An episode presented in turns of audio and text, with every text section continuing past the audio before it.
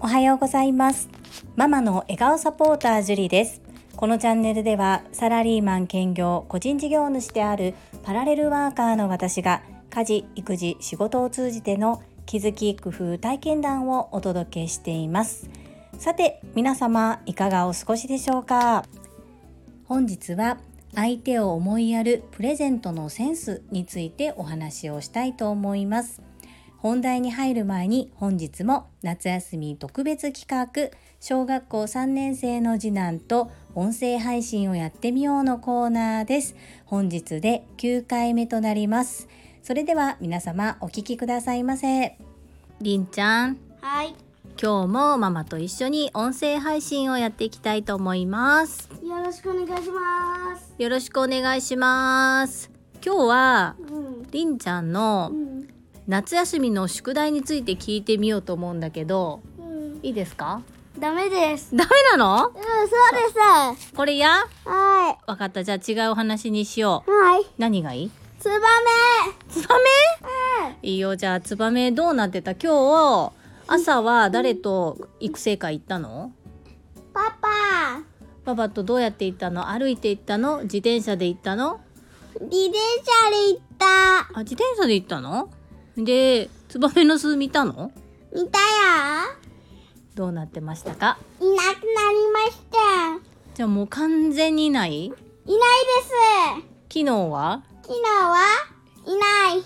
今日も？今日もいない。っってことは？てことは、うん。もういない。ゼロ。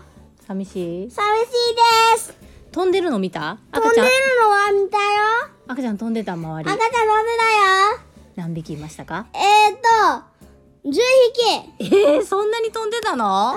うん。ちょっと怖いんだけどそれ。なんでですか？えだって黒いツバメが10匹飛んでたんでしょ？じゃ神社の周りをぐるぐると。なんでですか？それは。10個しかないよ10匹よりじゃん。10匹10匹しかない。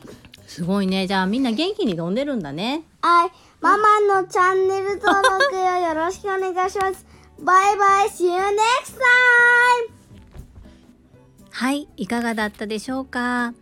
今日は支援級の先生が息子のためにわざわざ作ってくださった夏休みの宿題のプリント集についてお話をしたいなと思ったんですけれどもなんと直前までいいよって言ってたんですが嫌がられてしまいそしてなぜかツバメの話になっちゃいました。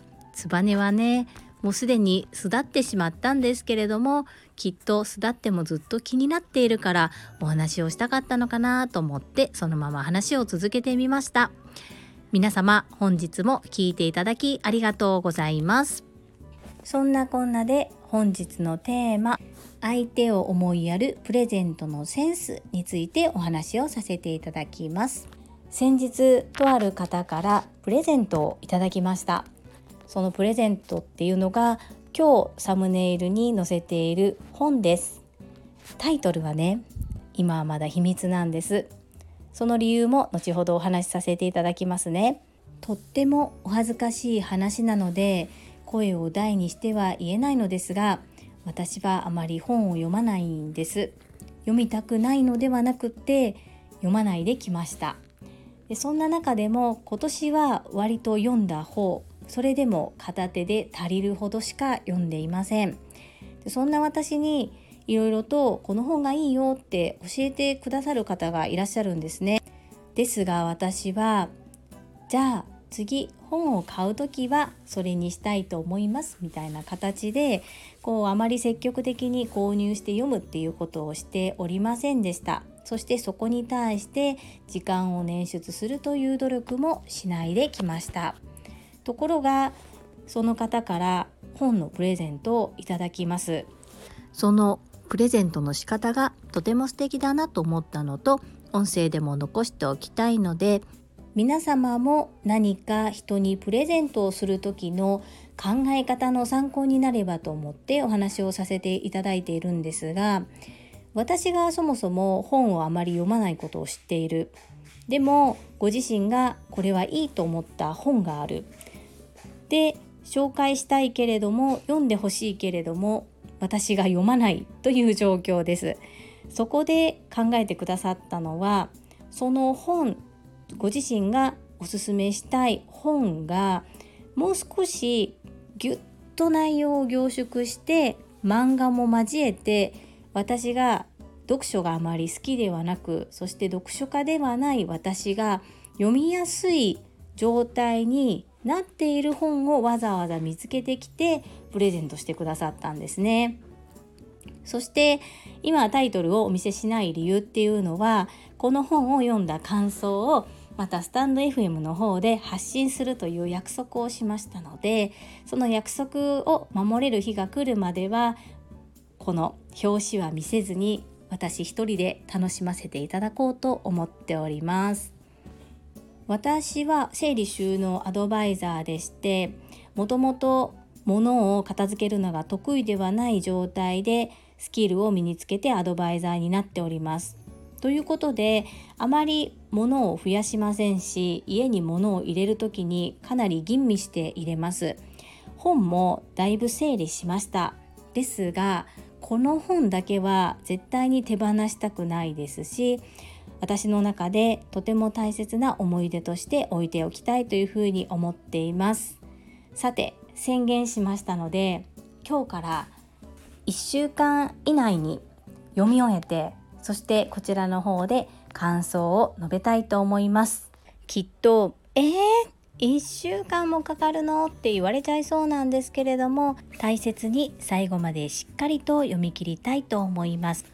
そして私の感想を聞いてくださった方が私もその本読みたいと思っていただけるような共有ができればと思っております。私もこんな風に相手を思いやったセンスのあるプレゼントができる人になりたいと思います。ありがとうございます。それでは本日もいただいたコメントを読ませていただきます。第330回雑談ベトナム旅行記。夏休み企画7コメント返信についたコメントですともちんさんからです。りんちゃんの1週間継続おめでとうございます。ジュリさん、上手にお話引き出したり、興味を引いて楽しくしたり、さすがです。私は娘とのチャレンジは毎日お料理にしました。昼か夜のどちらかは必ず一品作ります。完成を写真にしてノートに貼ってコメントを書いて夏休みの宿題として提出もできるようなので喜んでいます。私はアシスタントに徹しています。月曜日からお休みに入ったので今日で3日目。今後も無理せず楽しみながら続けてくれると嬉しいです。ジュリさんのベトナム一人旅お話聞かせてくださりありがとうございます。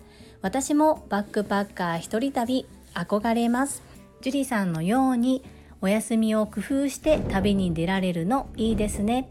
娘がもう少し成長したら私も挑戦したいです。今後も旅のお話聞きたいので楽しみにしていますね。今日も学びと癒しの放送ありがとうございます。ともちんさんコメントありがとうございます。そうなんですね。毎日お料理っていうのをされることにしたんですね。楽しみですね。そして夜か昼必ず一品を作る。これは本当に生活力が上がる素敵な夏休みの自由研究となりますね。そして何よりも楽しんでされているっていうのがとてもいいなというふうに思ってお話を聞かせていただきました。ありがとうございます。私には娘がいないんですけれどももしかしたらともちんさんはとお嬢様と2人旅っていうのも楽しいかもしれないですね。いつも優しいコメントをいただきましてありがとうございます。続きまして越後屋さんからです。夏休みの課題こんなに続くなんてすごいです。親子で一緒に楽しんでできるってとっても大切だと思います。りんちゃんは鳥や昆虫が好きそうですね。好きなものを観察してみるといいかもしれませんね。昆虫だとカブトムシとかアリだって面白いかもしれませんよ。ゴキブリはちょっとですが鳥も巣箱を作ってカメラを仕込んでスマホで観察というのもありますよ。苦手を克服することも大切ですが好きなことを伸ばすのも大切だと思いますので興味を持てることを探してみてはいかがでしょうか。またバックパッカー話いいですね。また聞かせてくださいね。越後屋さんいつもいろいろなご提案そしてご感想ありがとうございます。とご提案いただいたことはりんちゃんと一緒に一度話をしてみますね。いつもいろいろと考えてくださりご提案いただけること心より感謝しております。ありがとうございます。続きまして第331回異文化交流デコ巻き寿司の魅力。夏休み企画8コメント返信についたコメントです。日野武さんからです。メンションありがとうございます。異文化交流のきっかけにもデコ巻き寿司はなるんですね。素晴らしいですね。引き続き活動を頑張ってくださいませ。日野武さんいつも応援ありがとうございます。ツイッターでもたくさん拾っていただきまして嬉しく思います。日野武さんも毎日配信されてるのすごいなと思うのとそれだけの本を読書されてるっていうことが本当に尊敬です。優しいコメントありがとうございます。続きましてたまみさんからです。大きいテレビたくさん見に行って楽しいですね。私も恐竜が好きでジュラシックパークも大好きです。見に行ったらぜひりんちゃんの感想を聞かせてくださいね。デコ巻き寿司の存在初めて知りました。お写真拝見しましたが可愛いですね。樹里さんの教室は楽しいだろうな。たまみさんコメントありがとうございます。そうですね。ジュラシックパーク見に行ったらぜひりんちゃんとまたこちらの方で感想をお話しさせていただきたいと思います。いつも温かく見守ってくださり本当にありがとうございます。そしてデコ巻き寿司の存在を知ってくださりとっても嬉しいです。ありがとうございます。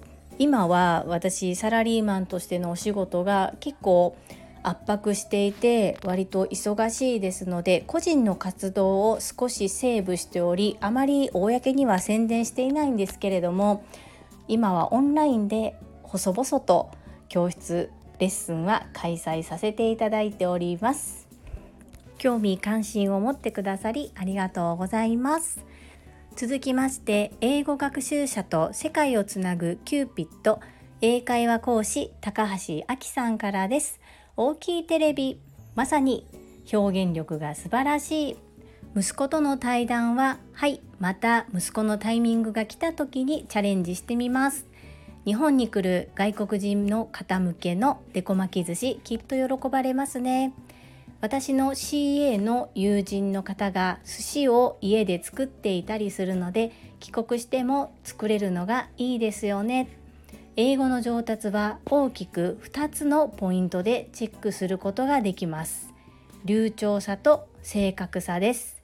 流暢さを向上するときは正確さが欠けますがそれはその段階なので全然 OK です。樹里さんの英語の正確さがないとおっしゃるのは私はおそらく情報不足で認識ないです。正確さは本当に難しいですよね。朝倉先生も言葉が人を作るとおっしゃいますから日本語でも英語でも追い求めるべく日々精進です私のチャンネルのフォローや配信へのいいねありがとうございます。また次回の配信も楽しみにしています。高橋明さん、コメントありがとうございます。